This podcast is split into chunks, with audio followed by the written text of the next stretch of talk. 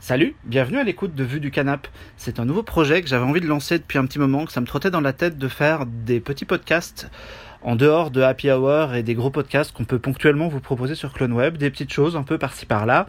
Et l'idée de celui-ci, ben, c'est tout simplement de vous parler des films que je vois chez moi dans mon canapé. Alors on va parler de films qui viennent de sortir en DVD, d'exclus Netflix, de films que j'ai eu envie de revoir pour préparer une sortie et voilà, peut-être de tout simplement des choses issues de la DVD Tech, un peu pour le plaisir, un peu hors de la pression de l'actu. Et on va espérer que ce premier numéro se passe bien, ce premier numéro qui est consacré à Darkman de Sam Raimi. From director Sam Raimi.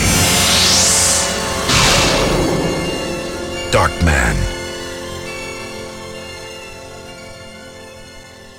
Je me contredis un peu puisque je vous dis que j'ai envie de faire ça un peu hors, hors des sentiers de l'actu.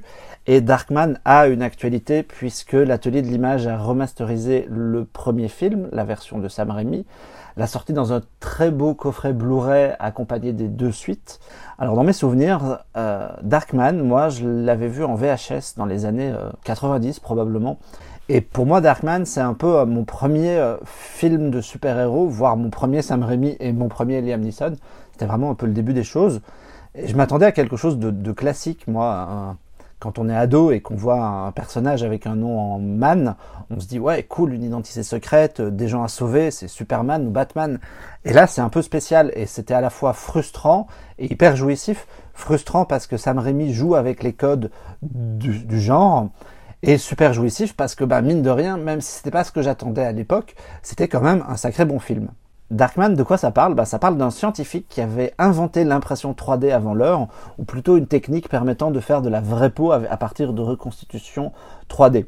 Donc, dans un système un peu magique, il jette une photo, ça modélise un visage, et derrière, euh, derrière ça, il y a une autre machine qui fabrique de la peau. Ça finit un peu par ressembler au masque qu'on voit dans, dans, dans Mission Impossible. Et il se trouve que ce brave scientifique sa femme euh, se retrouve mêlée un peu contre son gré à des histoires de pots de vin avec un, grand propriétaire immobilier qui a des euh, grandes vues pour la ville où ça se déroule. Et des grands méchants veulent euh, récupérer la preuve de cette histoire de pot de vin. Ils s'introduisent donc dans le labo qui habite, qui est au-dessus de, l'appartement de, de, Liam Neeson, puisque c'est lui qui joue dans le rôle. Ils le saccagent, ils il le tabasse il le trempe dans une machine un peu bizarre qui génère des éclairs, et euh, il finit brûlé vif dans l'explosion avec le visage et les mains ravagées. Tout le monde le croit mort, mais il est en réalité vivant. Il va ramener euh, ses machines pour essayer de se reconstruire une peau, et il fait ça avec des bandages sur la tête. Il récupère un vieux imperméable, un chapeau pour se planquer. Et là, en fait, il va chercher tout simplement à se, à se venger de, ceux qui lui ont fait ça.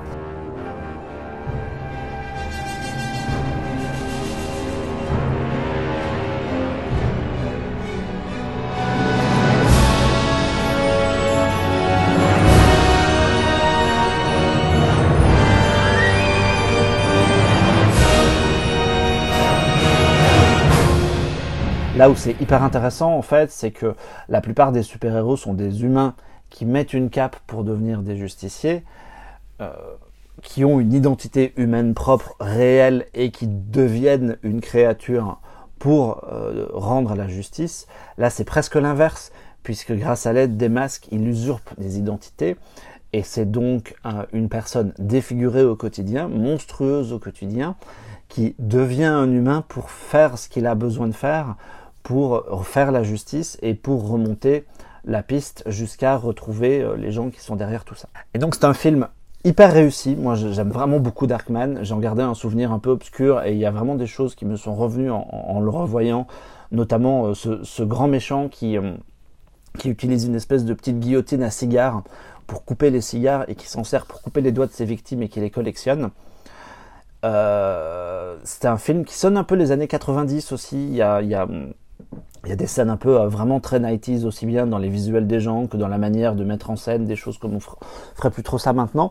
Mais c'est vraiment super, c'est hyper rythmé, les seconds rôles sont très très bons. Euh, Sam Raimi est complètement à fond dans sa mise en scène. Là aussi, il y a encore des petits visuels un peu euh, d'époque, mais tout passe bien. Danny Elfman qui a fait la bande originale est complètement en feu. Enfin moi je passe vraiment un super moment devant Darkman. J'ai vraiment envie que ce mec retrouve la, la, vie qui menait avant, quoi. Même si ça a l'air d'être très mal barré. Et si, les, si on sait qu'il y a des suites, on se doute que ce sera pas vraiment comme ça.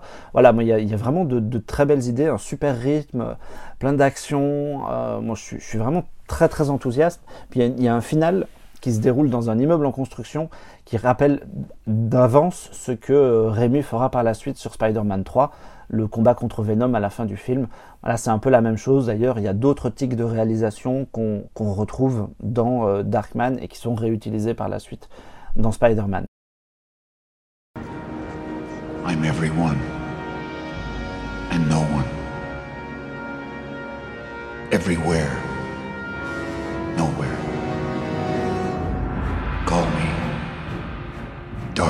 Bref, moi je trouve que c'est vraiment un film à voir. Euh, c'est vraiment un film précurseur du genre des super-héros, euh, puisque ça date de 1990 et donc on est euh, un an seulement après le Batman de Tim Burton, donc on est vraiment tout au début de, de ces films-là. Alors il joue déjà avec les codes en créant déjà un personnage propre. Pourtant c'est quand même c'est hyper réussi. Voilà, il existe deux suites en DTV, mais elles sont sans Nissan et sans Rémi. Elles sont vraiment dispensables, même si elles sont sur le coffret qui a été édité, qui est vraiment chouette. Il y a plein de bonus aussi dans ce coffret. Il y a une interview inédite de mon camarade Julien Dupuis, à qui je fais un bisou, et de Stéphane Moïsokis. Il y a aussi du matos d'époque. Euh, voilà, ça sort le 5, 7 novembre exactement. Ça sort le 7 novembre. Ça coûte 50 euros chez Amazon.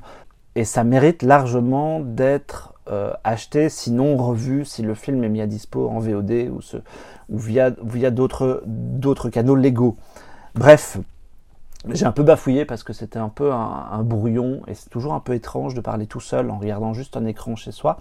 Mais j'espère que vous serez chaud de découvrir un peu ce petit podcast, que vous aurez envie de découvrir le film et que vous serez là pour un prochain numéro. À ciao